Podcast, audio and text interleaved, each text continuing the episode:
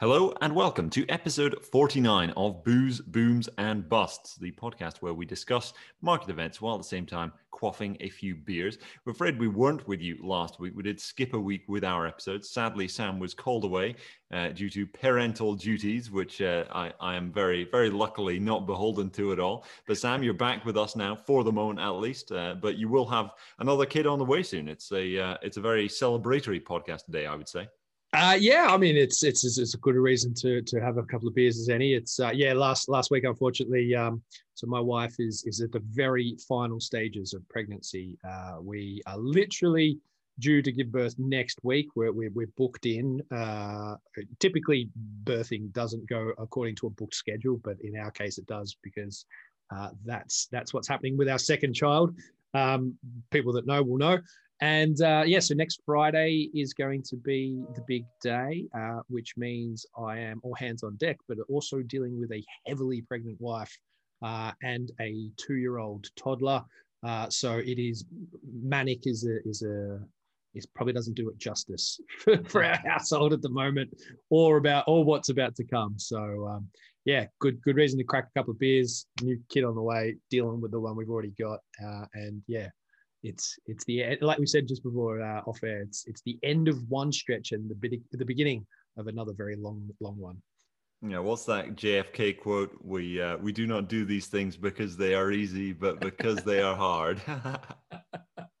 My wife and I have this um, sort of running joke where um, uh, we, we just sort of every now and then we'll just look at each other and just say, have kids, they say, change your life, they say. What they don't say is how it's going to change your life. yeah, I'm. Uh, yeah, I mean, having kids does sound does sound really good. Uh, I wonder if I'd be able to deal with it as I am at the moment. But uh, no, be honest, day... I think I think when I was your age, uh, I, I was very much the same. Um, and then all of a sudden, one day, uh, I've I've got a two year old and another one on the way. These things just tend to happen. Yeah, well, it's going to be quite a world that they're going to grow up in. That's for sure. Fucking hell, uh, tell me about it. Probably, probably every parent has said that. Uh, oh man, the future's yeah. always unknown. But these days, I mean, it's it's wild, right? Like even um, yeah, the future is unknown, and I'm always really optimistic, and I'm I'm really excited for you know the future that you and I are going to you know continue to live in for the next you know 30 40 50 60 70 years or whatever and uh, and the future that my my boys will grow up in you know they they now live in a world where you know a robot vacuum cleaner is uh, you know it's just something that exists in the house. Do you know what i mean? And and uh, you know with uh, bitcoin you know is just going to be something that they know exists. They're not going to know a world without it. Um, mm. so these sorts of the things that they will see as norm you know when I when I was a kid you know the Nintendo Entertainment System you know, I, I remember a world before that, and now we're talking about virtual reality and virtual worlds and augmented reality and these sorts of things. So, mm. you know, it's amazing how how fast things can develop and change. So I'm excited for the future. But um, even just the other day, Haley, uh, my wife, was showing me some, um, you know, your phone sort of throws back some old pictures at you every now and then. Um, an, an, old one popped up from March last year, and it was of our son. Uh, uh, in March last year, and the change in him physically and developmentally in the last year and a bit is just astronomical.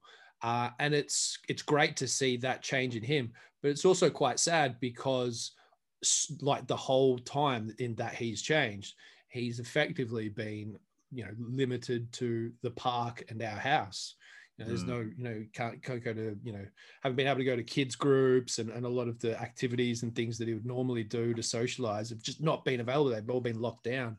Um, so, you know, I'm glad he's not going to remember this time. Uh, but it, it's still, you know, it, it, casts a bit of a shadow on, on the, at least the near term future. Um, mm. But I mm. still think longer term, it's, you know, shit always you know we always go through through weird bad patches as, as a as a community and a society but we always it appears at least to come out better from these things out the other end. Mm. yeah i do i do wonder uh, and i do i do worry actually. I think uh, i'm for all the the generation the zoomers who are uh, who are still at school and things like that yeah. um, and really i can't think of an age where it wouldn't have a really bad effect on you ultimately being being mm. locked inside and doing all your classes through a screen and all that, and being unable to socialize. Uh, I really do think it's a very, I think it's really bad for for children. Uh, yeah, I, I feel I, I do feel sorry. Not sorry, but I, I it's it's a shame that kids that will remember this. You know, kids that are probably you know from five, six to, to 10, 15, 18 year olds. It's it's it's it's pretty shit. Like even we we just went down the street before and uh, we we caught the school traffic and there's just a whole bunch of kids standing outside in the fresh air wearing masks. And it's Yeah. like I- that's, that's, a ridiculous. bit, that's a bit fucked up, you know. Yeah, it is. Uh, you know, I think that I it's it's not just that it's a shitty experience that uh, that worries me. Uh, It's just the the development. I mean, when Yeah. people are growing up, they're learning to how to socialize with people, how to be around other people. Um, you know, the kind of things that they should be worried about, what they shouldn't be worried about, um, and you know, it's just lockdown is just such an unnatural thing to do to people, and uh, and for kids when they're growing up, like there's going to be repercussions for what what's happened to them further down the line. Yeah. They're going to behave completely differently. I Well, think I mean, you know, completely maybe not. Some of them will, some of them won't. But for um, you know, I think a lot of people are actually going to encounter a lot of difficulty when they're older because behavioral patterns that were you know were just beginning when they Mm. were in lockdown weren't Yeah. expressed the way they, they would have been other than that. Um, Yeah, look, And, I mean, know- I'm, I'm no, I'm no uh, child psychology expert, but I, I believe that there are some key stages of development that kids go through that develops their cognitive skills and also their personalities. Um, and I, there's like two key phases, I think. I'm sure one of our listeners probably knows a bit better than I do, but I think I remember my dad talking about it because my, my parents were both teachers.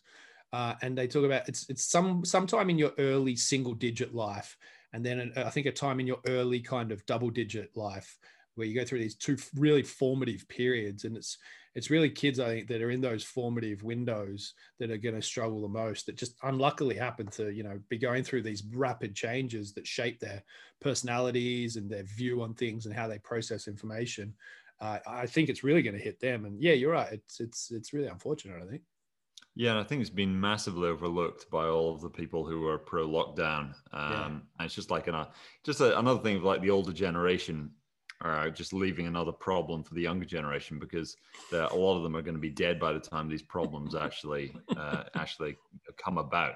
You know, it's almost like borrowing borrowing from the future. Uh, Yeah. a bit like debt, really. You know, you're just borrowing from the future to uh, to consume in the present. it's Um, like um, are- Uh, Oh, so just to just to something you said just then about the the you know worry it's it's it's the younger generation's problem to to worry about. I, I saw I don't know if you caught there was that uh, interview on the new GB News channel with um, I think it was Andrew Neil and uh, Rishi Sunak, and he was uh, Neil was asking him about how the government's going to pay for the net zero. Uh, policy that they have with previous estimates i think from some of his uh, sunak's predecessors had put the figure at something like a trillion pounds to to get the country to net zero. And he kept trying to figure out he kept trying to ask how are they going to pay for it? And i'm sitting there listening to it and they're talking about 2050 and so 2050 is you know 30 just under 30 30 years away um, which you know is is is literally a lifetime away um, and and i'm like i'm thinking to myself while sunak's talking about this i'm just like what he, he doesn't fucking care he doesn't care how much it costs he's going to be long gone from politics by the time this actually is supposed to roll around. He'll probably have a cushy job as a as a advisor to one of the companies that's that's you know going to benefit most from it. I mean, politics is just a, effectively now a pathway into a cushy, high paid private industry job. So, I mean, it, it's it's funny we talk about stealing from the future and and worrying having to leave it to everyone else to pay off. I mean, this net net zero is is a perfect example of that. Yeah, it'll be Lord Sunak by then. He'll have different problems to deal with. Yeah. Yeah. Lord Sunak of the uh, Liberal Citadel.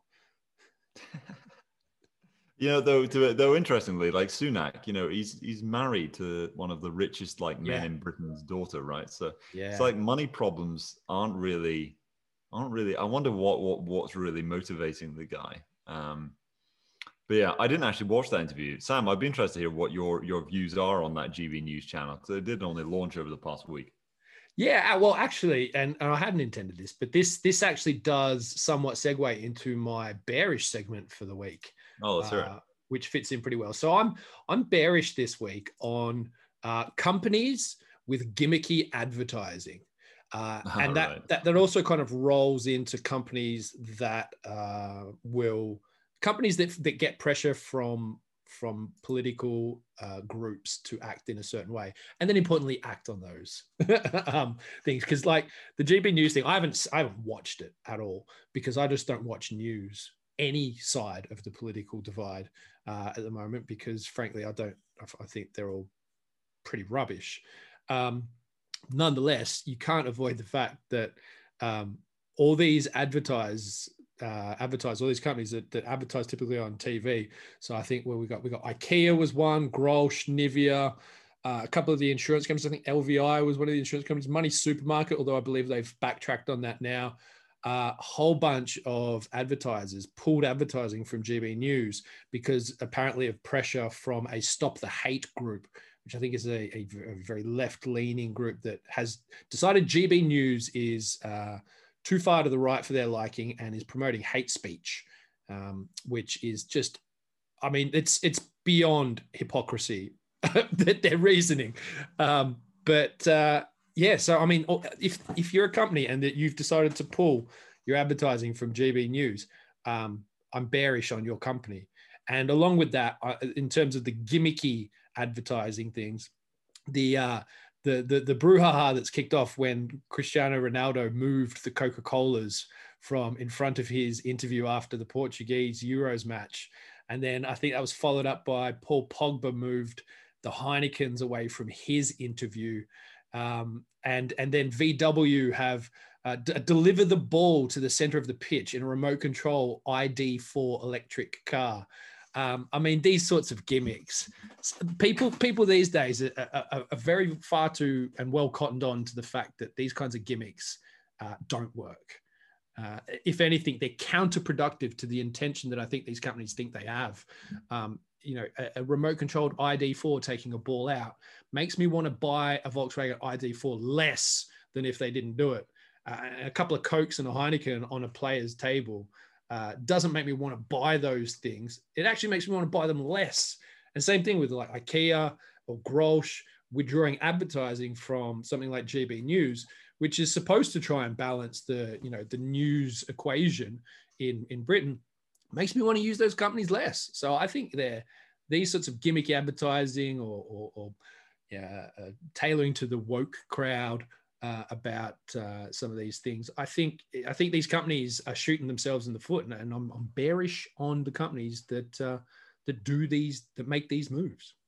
Yeah, I uh, I feel similarly. This is maybe flirting somewhat with controversy here, but we're no uh, no strangers to that with this podcast. But I feel similarly where you have uh, it being Pride Month at the moment, and every company has put their their logo in in with the gay pride flag rainbow colors um, and it's every you know it's just every major corporation right um, and i mean do you do you does anyone really believe that hsbc is massively you know just really really cares that it's gay pride month. Does anyone think goldman sachs does? Does anyone think ubs does? Yeah. it's pure you know it's just it's just pandering. Um, and it's and it, but it's, it's pandering to the point where it's like who really believes like does anyone really think that this company actually cares rather than the fact that they're just trying to appear you know um, I mean, woke is just not. I don't think woke yeah, even an apt term, but it's just. It, doesn't know, really do it justice, really, for, it, for how the, these the companies behave. It's just so it's just so transparent. This uh, oh well, it's Gay Pride Month. All right, so let's put the put the logo up.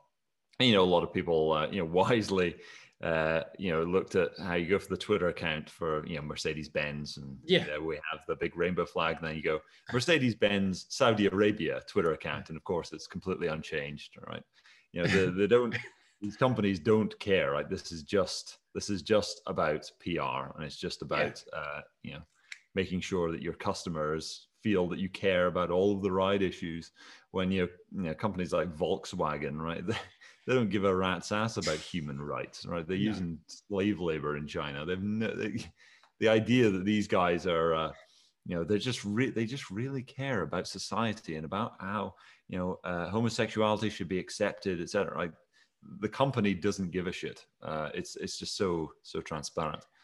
Um, but there, that's your that's the that's the bearish part from you for for this month, Sam. Uh, would you or yeah? Would, well, actually, no. What what are you drinking? We've yet to yet to do. Oh yeah, drink. yeah. We haven't even uh, discussed drinks. So my first one um, is from the Yeasty Boys. Now I don't know if anyone's heard of the Yeasty Boys, but they're a uh, reasonably popular brewer in Australia and New Zealand. They're originally from New Zealand, but have brews in Australia and New Zealand, and now also the UK.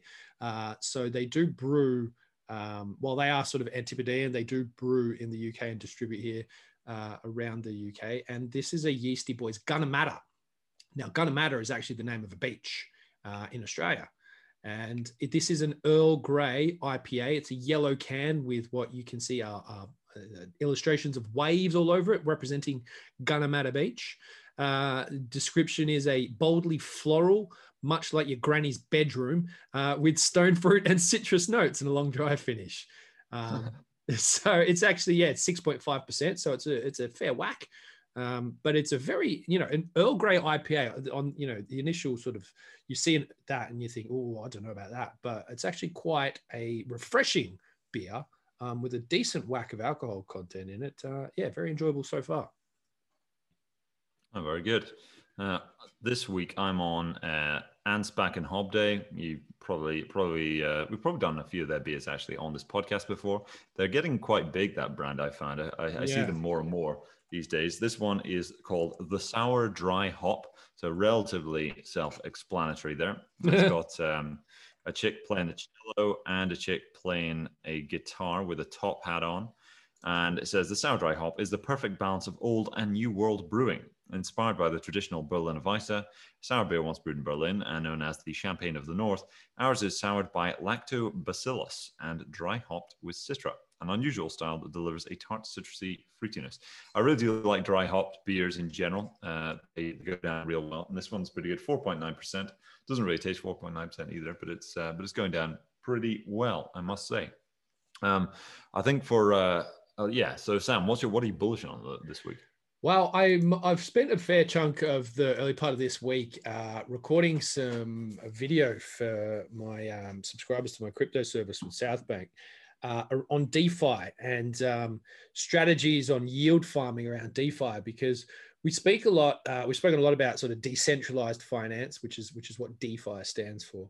Um, but there's not a, a whole heap of, of, quality information out there, and so um, a lot of people sort of uh, link DeFi to Ethereum, uh, the Ethereum blockchain, and, and, some of the big DeFi style um, developments out there, like Uniswap, which has become a really big decentralized uh, exchange. Yeah, which we've, uh, we we spoke about quite a lot in I think November last year or December. Yeah, yeah, we did actually. We actually, do you know what? I think if I go back, we should go back through. I should go back through our episodes and uh, and find out when we did start talking about DeFi in a, in a meaningful way because I think we were quite well ahead of the curve on that. Yeah, one. with Uniswap, I remember I remember saying that uh, I made the case on this podcast that mm. Uh, if DeFi is the thing that you know the cycle is remembered for, something like Uniswap is going to do really well, and it and it did do very well post that point. So there is uh, we do have that gem. But uh, Sam, I mean, you're the you're the you're the main crypto guy here. So carry on. Yeah. So like uh, the thing that the thing for me was really about how quickly that it's it's evolved. Like, I mean, arguably DeFi has been around since the creation of Bitcoin because there's a fair argument to make that Bitcoin itself is decentralized finance. I mean, it, it is uh, enabling global commerce to take place, transfer of wealth, transactions, it's decentralized. It is effectively a financial network, even if it's just a store of value or even if, if it becomes payments with something like the Lightning Network. It is really the OG DeFi. I think there's a strong case to be made for that. Um, but there seems to have been it seems to be that Ethereum blockchain and Ethereum developers have seemed to hijack DeFi, and that if it's not on Ethereum, it's not proper DeFi.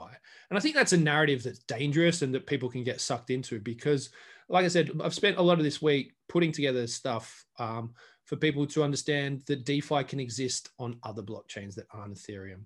Um, and so I was, you know, do, doing some work on, on RSK and Secret Network and Tezos. And, and then I was thinking to myself, you know, when we were talking about this stuff sort of September, October, November last year, um, DeFi on these on these other blockchains wasn't it wasn't there. So it really was all Ethereum based. So I can understand in terms of some of the more recent DeFi stuff how it has become very Ethereum centric. But the speed at which now other blockchains have realized that that they can can can do these sorts of things as well. Um, it just I just find it's a really exciting space, and the speed and the explosion on other on other networks um, is really exciting. That obviously raises a, a, you know a question around you know where's the value in in any of these things, and um, you know how do they you know interact and, and speak with each other? And, and what does the future look like with it all? And you know we don't really know but i think the exciting thing is that we're seeing the development take place. We're seeing problems then arise and then find their way out um, and it's it's quite exciting there's also a lot of risk as well so the other thing as i saw this morning and you'll like this i don't know if you caught this right but there was a defi uh, project i think it was on polygon uh, polygon's network and Mark Cuban had tweeted about it. I think it was called like Iron ah, Titanium chain. Yeah.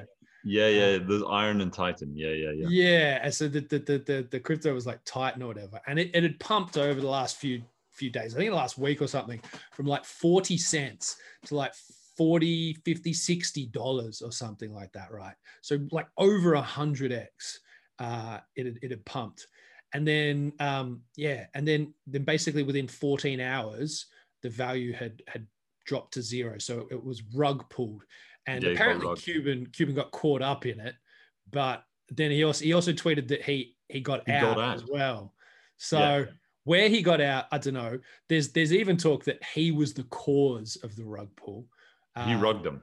His, he, he the, may he have rugged. I I, he I had would, his hand on the tassel. Yeah, yeah, he may have pulled that that beautiful Persian from underneath all of the uh, hodlers at sixty dollars.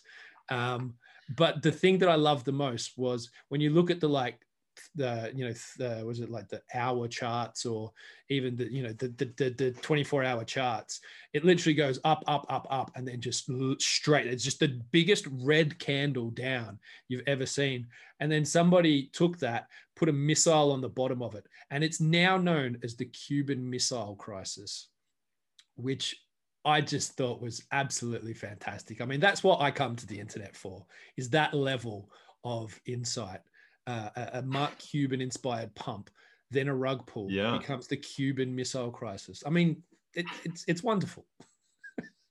Can you uh, for for our viewers because and I'm not that I'm not too familiar with what that platform was meant to be doing anyway, Sam. What was Iron actually meant to be? Was this, uh, you know, was this for lending? Was this for, you know, was it the whole shebang where it's like yield farming, where you can deposit tokens, earn a fat yield from people borrowing it with leverage? What was the, what was it actually meant to do?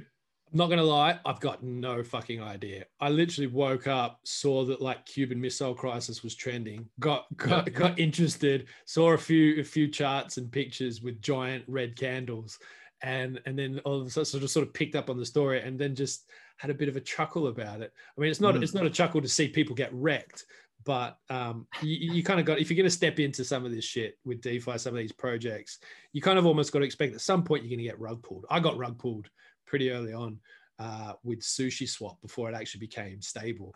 Um, so you know these things happen, but fuck me, the Cuban Missile Crisis. I just, I just, I just loved it. I loved. There's, I, mean, I should, I should retweet it on our Twitter page. The chart that's got the missile at the bottom of the red candle is just something else. Yeah, well, we can we should name that episode "This Cuban Missile Crisis." I, I, while I'm, I was familiar with uh, Mark Cuban being involved in this yeah, like credit to him, right? Uh, so he's he's this guy, you know, he's a billionaire. He, he, he doesn't need to be fucking around with DeFi, but he's in there. He's you know getting amongst it, trying to figure out what's going on. You know, hands on. Fair credit to him, whether he caused this or is a part of it or whatever happened. I mean, there aren't too many others. Like Elon Musk's not doing anything like this. Um, you know, Michael Saylor's just buying Bitcoin, but Cuban's in there getting you know under the hood, and I like that. I like that approach because I think that you know the, the, smart guys like him understand that there maybe is a, a future for a lot of this stuff that bigger institutions and organizations can actually get involved in. Mm, yeah, I think. Yeah, I think. I think it's fine to laugh at a rug pull when it's when it's a when it's a billionaire that's getting rugged. You know, actually, that's my my bullish segment for this for this week is actually I'm very bullish on the rug industry and uh, the the profession of rugging, uh, and indeed the word rug. I think we are. I thought to... you were just going to talk about going to like the Moroccan markets to like import a bunch of rugs and and, and to sell them on you know, in the UK. You know, I did spend some time in Tunisia picking out a nice rug. In fact, a nice few rugs at their famous, uh, at the famous rug market that they do have there. You surprise uh, me every day. I swear to God. they, they, oh no, the Tunisians know how to make a great rug, and uh, you know they're very, very, uh, you know, very great, great salesmen. You know, sit you down. You know, you have a nice. Uh, they'll give you their uh, their tea that they make there, which is small, very high in sugar. Mm-hmm a very small glasses. You meant to sip it. Obviously, we over here in, in the West just like chug it down and want another one. they think we're just completely uncivilized, which is probably true. These uncouth Westerners. Exactly, but you know it's all part of the experience. You know, the, they'll just show you all these rugs, and wow. just beautiful rugs. Uh, so I am I am very bullish on uh, on Tunisian rugs. Uh, but I it, for the show I would say uh, the rugging industry when it comes to crypto, where it comes to people using smart contracts mm. to, uh, you know, just to rip out as much value as they can, or and it may not be, you know, a rug pull by design. So it's not always when the the a token has been created as a scam with the intention to rug yeah. the people who get uh, suckered into it. That's like, right. Uh, well, yeah, we don't even know what happened with this Iron One. Who was that really pulled the rug there? No, uh, but it can be just people, you know, people exploiting these loopholes because this is such a frontier thing. No there's no there's no beta testing here. It's all a live experiment. Uh, and you know every now and then somebody will just somebody who knows how the code works uh, will just you know go through all of the code and, you know just find these small little discrepancies that say oh right. So if i if i borrow this much yeah. when there's only this much in the treasury and then i you know deposit this much here then I can actually yank all of the capital out of this project. Hmm.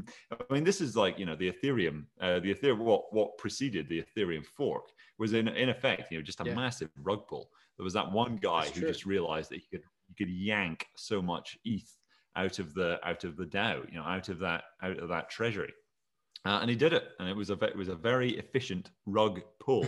Uh, but I am I but I think this is the fact that we've seen now a billionaire get suckered into this yeah. Uh, I, I am very bullish on the rugging industry and the word rug pull. I think uh, you know, we're going to see a lot of people get get rugged. There's a uh, um there's a great site on uh, online and and they um they they have a, obviously a Twitter account and I follow them and they're, they're called you may have seen them they're called Rekt R E K T. Um, and it's it's basically a news flow channel which covers basically all, all this stuff around rug pulls and uh, contract exploits and things like that. And so they go through and they explain how they work.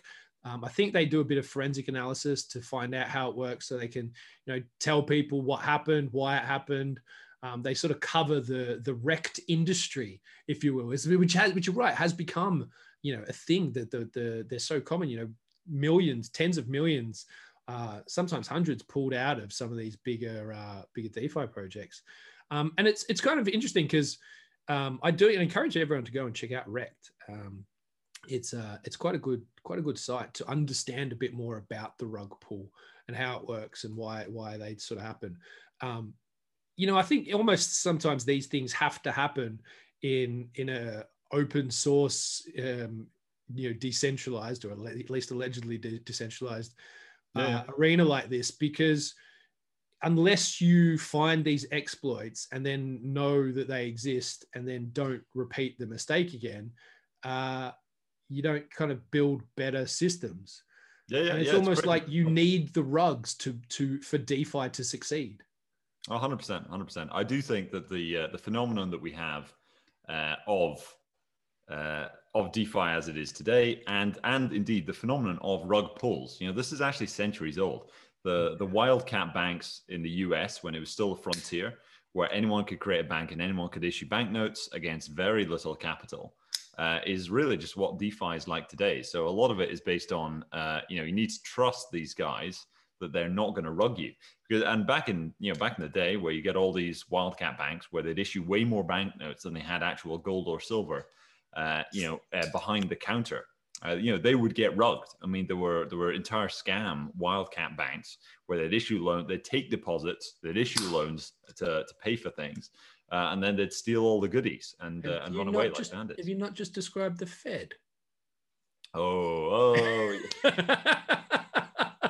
well, if it, oh no, no, no. Well, the biggest rug of them the, all. the biggest rug of them all. That is the USD is the biggest rug.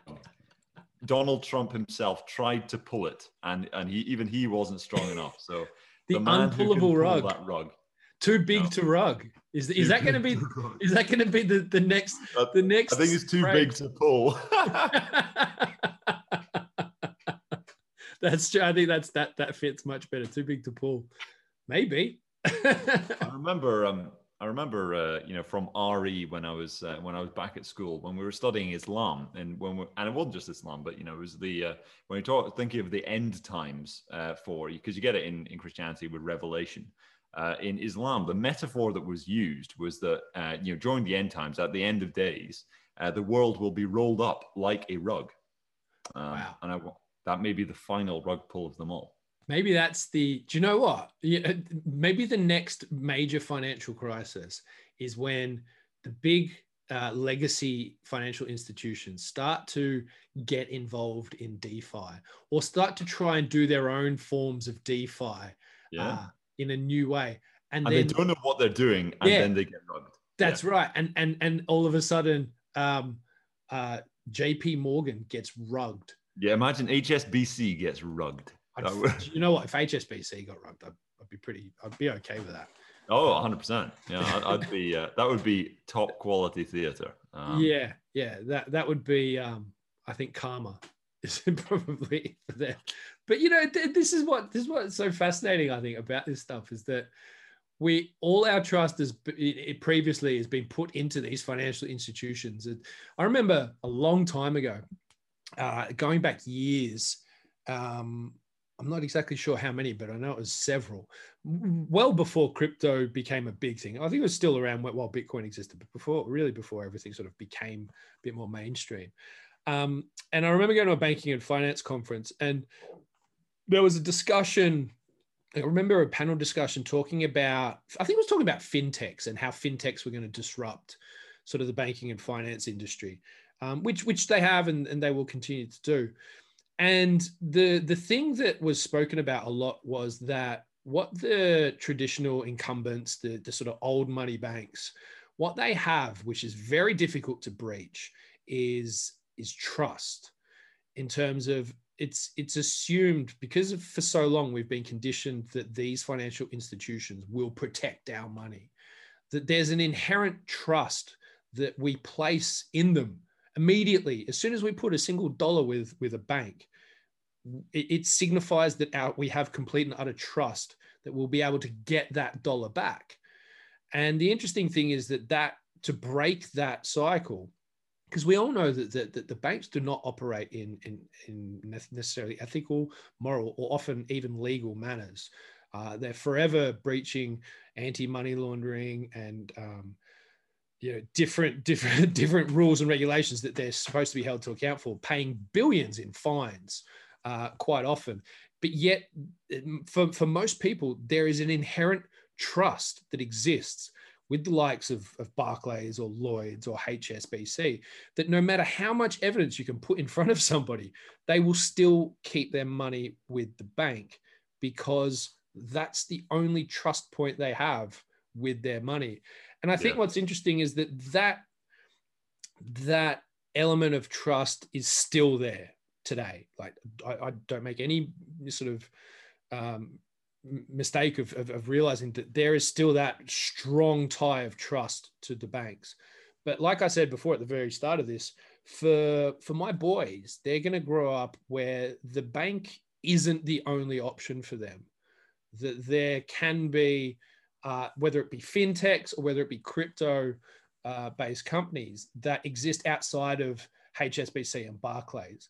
Like, and that's going to be probably come from from me saying that you don't have to trust these companies when you can. There there are other options for you, or self self custody and self trust with with something like a crypto network. And I think that that sort of change doesn't happen overnight. It's generational, but I genuinely believe that within the next sort of 50 to 100 years, the likes of HSBC and Barclays and Lloyd's, unless they radically look to change how they uh, relate to and how they function with individuals and with the retail uh, customer, they're on shaky ground. Um, mm. And so I just I just find it's we're at this really interesting point with global finance and how how where we put our trust, where we put our money, uh, where we put our investments, and how people sort of manage that. Because we've got access to information and platforms and technologies that that didn't exist 30 years ago um, and and with that comes choice. It becomes you know there's a shift of power there's a bit more freedom. Um, so it's really, you know, I love seeing how global finance and and banking and finance is is changing right now, and the seeds are being sown to what could be. I mean, I don't know how it's going to look exactly, but you can see there is there is change taking place, and I think it all boils back down to that issue of trust. Yeah, yeah, you know, there's that whole dynamic where banks were uh, designed you know, their architecture was designed to evoke a temple. So you have the uh, the great pillars at the front of it. And yeah. you still find that with plenty of banks. So here yeah, I am in Edinburgh today. Yeah. I mean, there are there are you go to Bank of Scotland, you go to RBS. You know, they have you know beautiful buildings, uh, and all of them evoke either a palace or a uh, or a um, or a temple of some sort, or, or a mixture of the two. You know, the very deliberate uh, or what it was, you know, it was necessary back when these were when there were things like wildcat banks, when people were skeptical of uh, of uh, bank notes and bank credit. Uh, you know, th- this was necessary. Now it's just become ingrained and ingrained and ingrained. Uh, there's a, you know, when the during that wildcat banking period, you know, you got these uh, the the you know the, the pirates who were out there doing this stuff where the uh, tre- you know the treasure chest they would have it on show inside this you know ramshackle building you know this this this chest with which was open and would have gold coins in it. Uh, and they would have you know used these very tall nails to balance the coins on the top as though it was full. And actually there was very little gold. I mean that's the that's the classic you know the, that's the classic description of a wildcat bank was where this kind of thing was going on. Um, and in a lot of ways i think 2008 sort of uh, pulled back the curtain on it, where mm. people realized actually a lot of the banks that they were banking with were like those wildcat banks, right? Yeah. They, they, thought all of the money was there. They, they, yeah. they saw these gold coins on, atop the chest and thought it was full, when actually it wasn't. Um, and one of the things, and this is this is changing now. So now we have you know the internet, everything. You, you can't just put pillars in front of a website, right? You can't create that that sensation of I'm in an almost holy place. Uh, you can't, you don't get that. And one of the hmm. reasons why I, um, I, have actually, you know, I used to be very, I used to be quite skeptical of Tether in 2017 and the, mm. the growth of Tether and how it, how it's grown so much. And, you know, who knows what's backing this stuff, you know, what's going on here. Um, you know, are they, are they just printing, are they just printing these things? And maybe they still are, right? This is still very, very vague. One of the things I quite like about the growth of Tether uh, that we've seen. You know, enormous amounts of Tether, billions of dollars worth of USDT have been created seemingly out of nowhere, which they claim is backed by commercial paper, commercial loans of some sort, and everyone's very, very skeptical of it. Um, and but regardless of what is actually backing it, right? Regardless of what is in the box that is backing this USDT, people are still treating it like a dollar. So yeah. they're still treating it like it's one dollar. It's worth. It's just worth one dollar. Everybody you know, loads of people trade. Well, not you know, not everybody, but there's huge trading volume of this stuff.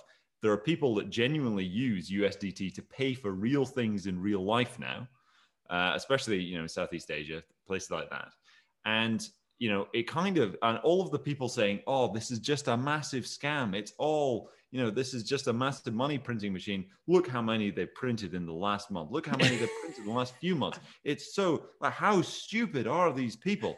I, you know, I'm really starting to enjoy seeing this commentary because like they don't get it, right? They don't yeah. see that people don't like people who are using this ecosystem don't care. It's, it's almost like they, you know, the people who are complaining about it aren't realizing that the, the dollars that they're using, you know, the, their own banking system was revealed to be as, you know, well, we don't know what loans we've made for these subprime mortgages, right? They didn't, you know, all of that, they've, they've not sort of taken that in and realized actually people don't care, provided they've got enough trust in seeing, oh well, this is traded like a dollar here, so it's going to be traded like a dollar there, and we're just going and it's been carrying on for a few years, so we're going to carry on using it. You know, maybe mm. it does all end in tears, but it's the it's the fact that this has been able to happen, and no matter how much FUD gets thrown at it, people still just keep accepting a tether as being a dollar, and it just reflects this sort of misunderstanding with people who look at a building and trust it, and then people who don't really trust the building and they trust this new space, but they trust this new space enough to trust that one USDT equals one dollar. Um, and I don't really know where I'm, where exactly I'm going with it, but I, I just feel that that it's that perception of what what where value is and yeah. where trust is. I think is revealed by the growth of Tether, and at the same time the people who think it who, are, who will who will just continually raise their voices another octave with every billion dollars of tether that gets minted you know just oh how can people be doing it just reflects a misunderstanding um, of what's going on. I think the the growth of Tether is just showing, it's revealing how in the in the, the modern world now, in the internet now, people are tr- uh, are placing their trust in currencies different, much differently than they did before. And it yeah. may well be, you know, may well be this is actually all massive rug pull, and Tether you know rugs everybody yeah and this would be the biggest rug in the crypto ecosystem but you know per you know bar nothing bar nothing. Yeah. Unless you know Satoshi Nakamoto, you know, did Appears. something crazy. But, or, or, uh, or, know, or, Nakamoto ends up being like um, the, one of the guys that runs Tether. Um, yeah, yeah. Imagine that. He's he's the CFO of Tether. Tether. Uh, that'd be brilliant. I mean, like, I don't, I, I, I don't necessarily like stable coins. I don't like USDT. I don't like USDC. I don't, I don't, I don't really understand. But I, I mean, I'm, I'm more of a.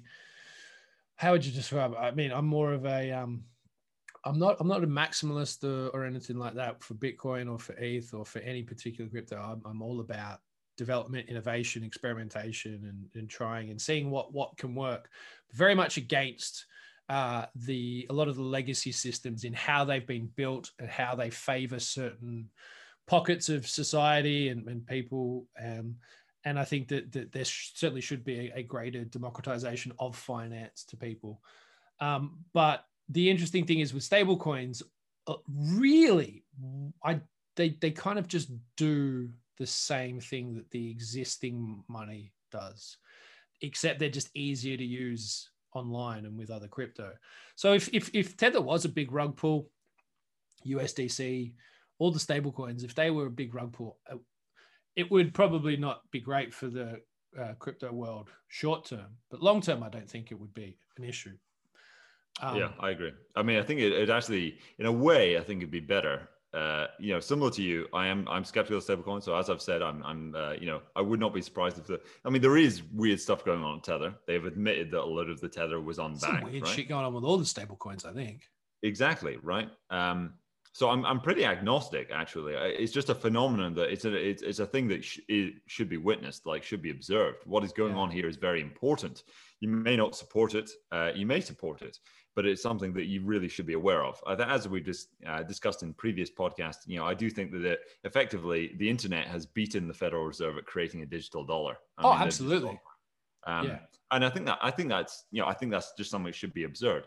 But should uh, you know should somebody rug one of the major stablecoins, I'm actually okay with that because ultimately all it does is just make people even more disenchanted with in the digital space with anchors to uh, fiat currencies, the legacy system more broadly. Yeah, I mean, but uh, yeah, I mean, you're right, and and I think people should sort of think about it as well in terms of so what if Tether's not one for one backed by by US dollars. That's exactly how fucking US dollars work. They're not backed one they're not one. backed by anything. They're not, they're not backed one for one by you know physical currency, and and even the physical currency is just paper currency. It's not, you know. So uh, these arguments about it's not backed by anything, I, I find is so fucking superficial um, because that's exactly how the current financial system works. It's not backed by anything and it's a fractional reserve system. So if everybody wanted their physical money that they were held in their deposit accounts tomorrow, there would not be enough physical money in the world for everyone to get it. And that's why things like bank runs exist, um, which we've seen in, in countries for, for years all over the world. Um, when people go realize that you know the the, the financial system in their country might be uh, fractured fractious and, and and they need to get their money they go to the bank they all want it out. The bank says we don't have enough physical cash to give you your deposits so we're going to restrict how much money you can take out. Bang. That's your bank run. That's how the bank deals with it. They stop you from accessing your money. If tether's not backed one for one it's exactly the same fucking thing. And tether will just go no you can't have it. Ta-da! You've you've you've replicated like you say you've done a cbdc without using the central bank. They've they've created the us digital dollar um, much faster and more efficiently and better with faster scale than the US government and the, the Fed could ever imagine. And at the same time, I think that the growth of Tether, well, I'm sure there's shady stuff that goes on there too. I think the growth of Tether reflects uh, enormous demand Absolutely. for something that the Fed didn't create, right? Yeah. So they're, they're, they've, they're, there's huge demand here and Tether, one way or another, is serving that demand. The market has huge demand for digital dollars, and it and the market is getting it thanks You know, to Tether. Tether's Um, just a fintech, really. It's it's it's it's not really. It's I a mean, it's pirate not really a fintech. crypto. It's a you know, it's a frontier. I mean, it's, yeah, it's a wildcat fintech. Yeah, Yeah, yeah. I mean, it is, but like, it's it's innate. So what you're you're right. So you've also you make a very good point there. The demand for for something like Tether is clearly astronomical, and not only that, then you start to see where Tether's used in things like leverage trading, uh, in in lending and borrowing. You know, people are people are putting collateral down in crypto like Bitcoin to then take out cash loans to pay for things. So the cash loans are typically done in in stable coins like USDT or USDC. Yeah. And then they use that fund, those funds, to pay for shit in the real world. The benefit uh, that they realized of doing that is if you put down something like your crypto, like Bitcoin, as collateral and take a loan out against it, you're not actually selling your Bitcoin. So therefore, you're not triggering capital ta- capital gains tax. And so what the people are doing is they're taking out these cash loans to pay for shit in the real world, not triggering CGT, so not having to pay tax on their gains. And then the longer view on them is that effectively the, the growth in the capital value of their collateral uh, reaches past the value of the loan that they've taken out. Um, and but even in the mean along the meantime, they have you know they can do yield farming strategies to effectively pay back the loan. Um, you know there are tax issues around you know income and things like that. It gets a bit complex, but the the this is what excites me about decentralized finance is that there are all these new ways of, of looking at finance that are available and open to anybody that's got the patience and time to learn a bit uh, and know how you can start to get involved in it. It's not like it's closed off for all the, you know, people in the back office at fucking HSBC or in the product creation division at Goldman or whatever the fuck they have that are coming up with the next MBS. This anyone can do this. Everyone listening, uh, you know, if you've got a bit of a computer background or you know a bit of coding, get, you know, you can get your head stuck into this shit and be be the banker of tomorrow. Uh, and I, I quite I quite like that idea. Mm. yeah, bankers of tomorrow. But that could be a uh, that could be the name of a novel or something. You know, I keep I keep sending messages to my brother because my brother's a, a, a I say a traditional banker, but he's not. I mean, he he works in one of the big banks uh, back in Australia.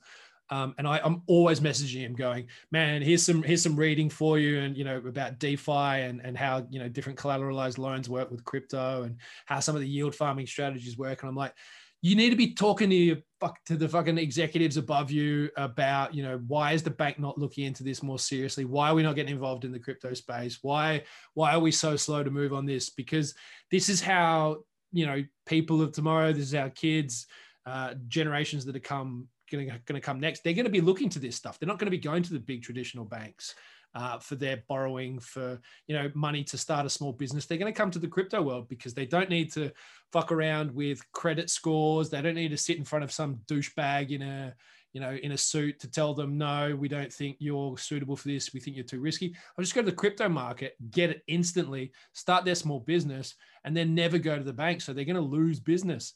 And I think all the incumbents and the big banks that just don't appreciate the change that could be taking place, and they should be getting at least looking at. Um, I think it's gonna it's it's gonna come back to bite them, and they're all like, "Oh no, but we do mortgage lending, and you know we do all these big lends." It's like, yeah, that's fine for now. You know that'll that'll that'll keep you alive for the next twenty or thirty years. Um, but if you want to if you want your bank to be relevant in the next fifty to hundred, good fucking luck. Mm. Yeah. I get very passionate about this. if, if you want your bank to be something other than a uh, very fine piece of architecture, Yeah. to- It's like on the historic tour of Britain is an old bank. People used to walk through these doors and marvel at the temple that was built in front of them. Now, if you'd like to pay for access to this, please tap your QR code and pay in Bitcoin. Oh yeah, yeah. It's funny. It's crazy the amount of QR codes you get these days. Uh, all all tap and trace and whatever. Um, do you remember when people said the QR code was dead a few years back? Like, oh, no one's no one's using QR codes. Oh no, QR. Code. Really? What? No, I actually don't remember that. Ah, yeah, man. Like a few years ago, people were like, "Oh, QR codes are pointless. No one's going to use them. They're such how can fad." how can you say that? I mean, the bar just regular barcodes are on all the products. I know, right? I, it's it's I like QR codes have been around for ages. Um, but early on, people were like, "Oh no, what, what, how am I going to scan this to to do anything?" And and it, really, I think the QR code preceded the technology that was available to make them useful. So it's kind Yeah, of yeah. like the cart leading the horse, I think, in this yeah. situation. And it's only sort of now with a little bit more advanced technology that they start to become even more useful. But I, I distinctly remember. I mean, I should try and drag up a few articles and stuff about it about the death of the QR code. you know, quick interlude here. What? How would you rate your last beer, Sam? And what are you Yeah. drinking second? Uh, so the Yeastie Boys Gunnamatta Earl Grey IPA, very very nice. Uh, it definitely had a good you know citrusy taste to it, but it, it was dry uh, as well. Uh, everything that they described it as was uh, was accurate. Um, I and, and even though it was six point five percent, I could uh, I'd even almost put that in down as a session beer. That was super super tasty. Um, I'm gonna give that a I think I'm gonna give that a, a, a B. Yeah, I'm gonna give that a B. Oh, very good. Uh, the uh, the sour dry hop by uh, Ansbach and Hobday was uh, yeah, it was very nice. Uh, nothing crazy. It does have nice dry hop taste. Nothing crazy though. I think I'd give it an A plus. Uh, went down fine. Uh, not no no major complaints. Didn't didn't blow your socks off, but no, it was it was pretty good. The uh, the second one I am on now is called Sumo, and that's Sumo with a dollar symbol for an S. Uh, it's an American pale ale uh, made by Mad Squirrel. Naturally hazy, unfiltered, and this is 4.7%. Named after the two heavyweight hops that battle it out in this brew, Summit and Mosaic, Sumo. Sumo will wrestle your taste buds with a flavor combo of tropical fruit, dank herbs, and weighty bitterness. Other beers may enter the ring, but Sumo will be the last brew sta- standing. So it says there's these two heavyweight hops will battle it out, Summit and Mosaic, but neither of those have the dollar symbol in their name. So I'm not really sure where the dollar sign's coming from, but it did seem apropos for this podcast, as is finance themed at least. Yeah, but sumo, and it's got a uh, it's got the classic Mad Squirrel logo on the front, but it's all red around it. Uh, it it tastes all right, nothing crazy, but it tastes okay. Is it um is it one of those things like you know how like on Twitter when people um tag like a stock uh with its yeah uh, like a the dollar sign and then the stock Oh stock yeah, the ticker. Yeah, the ticker the ticker on Twitter. You sure you sure it's Sumo or is it just not Umo? Umo. Yeah, like they're, they're trying to pump. Umo stock or Umo crypto or something. Let's see if we go Umo ticker. Um, let me see. I wonder if it actually Ah, comes up with it. Here we go. There's already one brackets scam. Umo Finance. uh, here we are. This is the result. Looks like uh, this was maybe a, a rug pull actually. Uh, Oh, wouldn't that be just poetic? Umo upward market offer. That's what Umo stands for. Uh, oh wait. Oh, this is interesting. Um, privately owned company since 2009 in the UAE. Ooh. Main activity of the company is trading on forex, stock market, and crypto. Hmm. Well, that smells like a scam. Yeah, Umo Finance. Maybe, maybe Mad Squirrel was in cahoots with Umo Finance. Uh, yeah, to receive the I, somehow very much doubt it. yeah, yeah, Umo, yeah. Mad Squirrel, please don't sue us. This is this is not We are literally just we are, we are, we have we have no do not hold us to anything we say on this podcast. Yeah, and nothing. Uh, yeah, you shouldn't take anything serious that we say here. Literally nothing.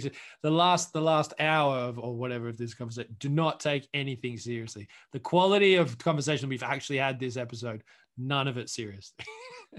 I'm just going to see CoinMarketCap. That's where you should go. Yeah, there's one called Sumokoin, but that's not That's Umo. Uh, Sumokoin, where that's coin with a K, currently trading at almost 10 cents. So it's nine, uh, yeah, yeah, nine cents There you go. uh, as of now. Uh, This had a massive, enormous pump in 2017 Or P and D. um, at the peak, pretty much, and has since just been pretty, pretty flat. Uh, Dumped and dumped. what was Sumo meant to do? Probably not much. It's probably a payment token for the sumo wrestling industry in Japan, uh, where Ah. people would have to use sumo tokens to access uh, the fights or engage with their favorite sumos. It's, Yeah. it's usually what the shit in 2017 was probably usually about those sorts of things. Yeah. Their, uh, their the logo for Sumokoin was similar to that that weird S that everyone did at school. You know, where you do like three lines at the top, three lines at Three the lines bottom, at the bottom and little diagonals. I used to love doing that. Anyway, my second beer, uh, for what it's worth, is the heated seats. Um, it's a Alright. so uh, it is it is referring to heated seats in a car. Um, so interestingly, the little picture on the front is a what appears to be a gentleman and a lady, somewhat kind of abstract design, smooching um, while there are windscreen wipers sort of swishing about in front of them as rain comes down.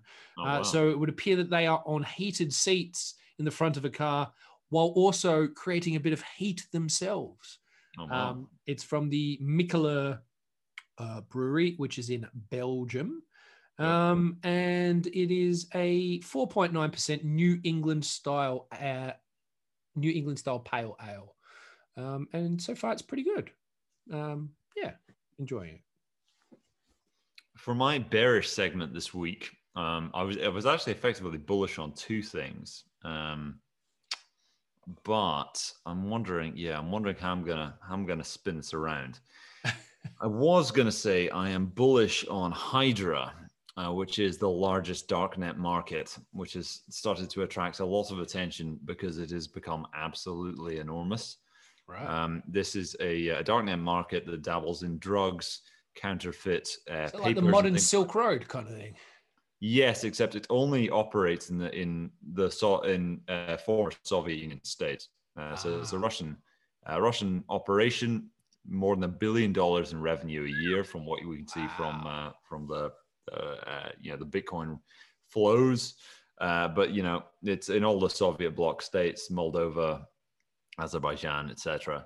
And uh, you know they've seen 64% growth every year since 2015 Wow. uh, the fact that this this market is still around since 2015 is uh, pretty Uh, incredible. I mean, for a dark almost get market, feeling like it might have a little bit of state assistance there.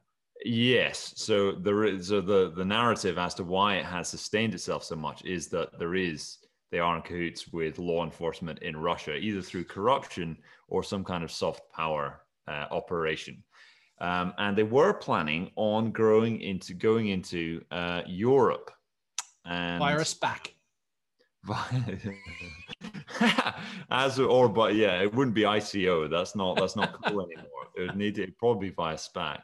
Um, but yeah, I mean they're just an uh, just an enormous operation. Um, uh, really quite intimidating, Hydra, and you know it's gone to the point where sellers are at you know the the vendors on that on that site are you know selling their access because Hydra vets uh, people who are allowed to sell to keep standards high and also to entrench in the existing sellers. So people who are on there, people who do sell, they, you know, you need to have made 50 transactions, at least $10,000 in, in your uh, escrow account, things like that. So it's gone to the point where sellers are actually selling access to their accounts. It's become a secondary market for selling accounts on Hydra. Um, all manner of, uh, you know, dark shenanigans that's going on. Uh, and you know they're seeing you know it's a billion dollars revenue a year, more than a billion over in uh, over the last year. So uh, you know they're getting millions of dollars in, in revenue over in well in yeah in terms of the actual volume of trading for illicit substances, mostly narcotics, but also uh, other things as well. Um, it really is quite it's an enormous operation and one that is very much you know this is sort of the the negative externality you could say Um, I'm no doubt that you know some of the funds has been used for very bad things. Um, mm-hmm. But I mean, the growth of that of that operation is is pretty pretty crazy, and uh, if it's got state assistance as well, feels like there's something that we're going to be hearing more of. Because if they did want to get into Europe, this would then become, and there is state assistance of some form, mm. then this would become really very much a an instrument of soft power from Russia into Europe. Uh, and it's something that we'll be hearing a lot more of in the future. Uh, just like people refer to the Silk Road uh, now, I'm starting to think if Hydra is, you know, it describes itself as Hydra because you can't defeat it, uh, or mm. not, you can't defeat it easily. Certainly, chop off its head and a couple more pop up.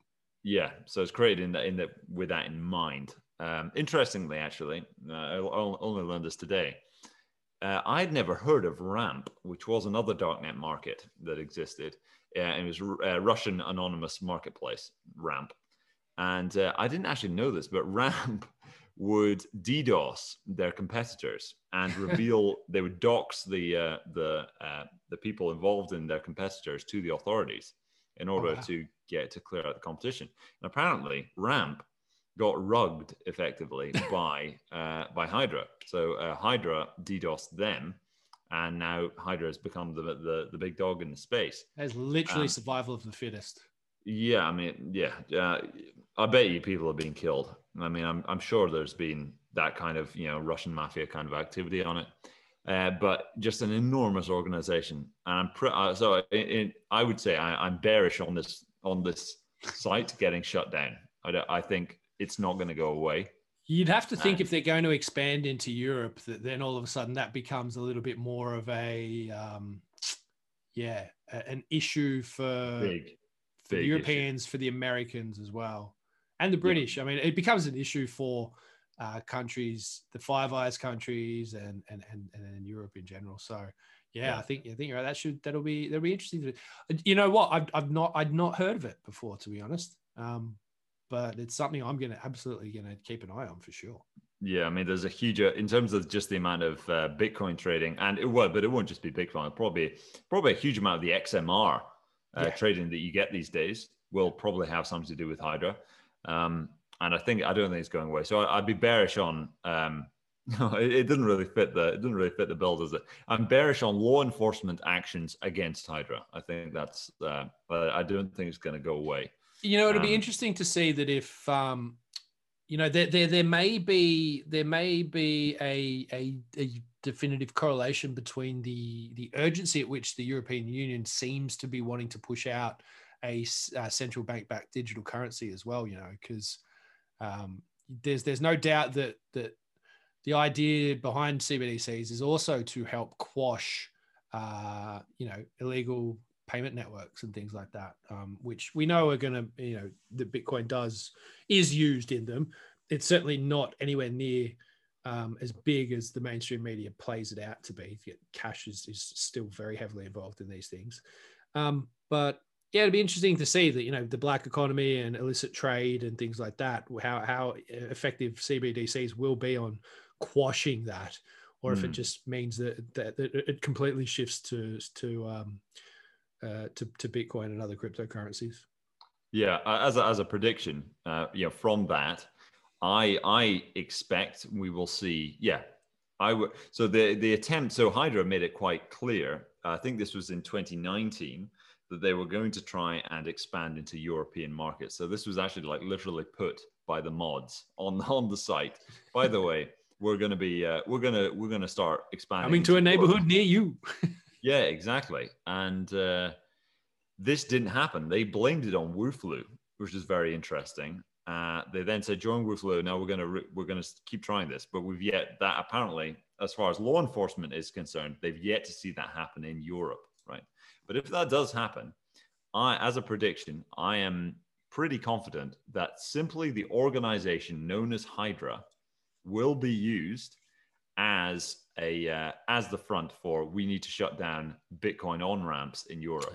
So we need to shut down Bitcoin fiat exchanges in Europe, and they will blame specifically Hydra. I mean, it is perfect. Super. It is literally you know the a nasty organization in Captain America, right?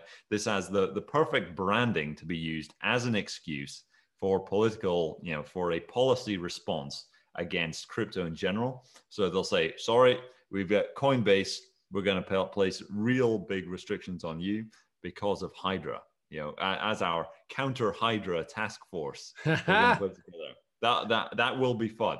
There will I bet you they call the task force. I bet you they yeah. call the task force the Avengers. Yeah, they probably would.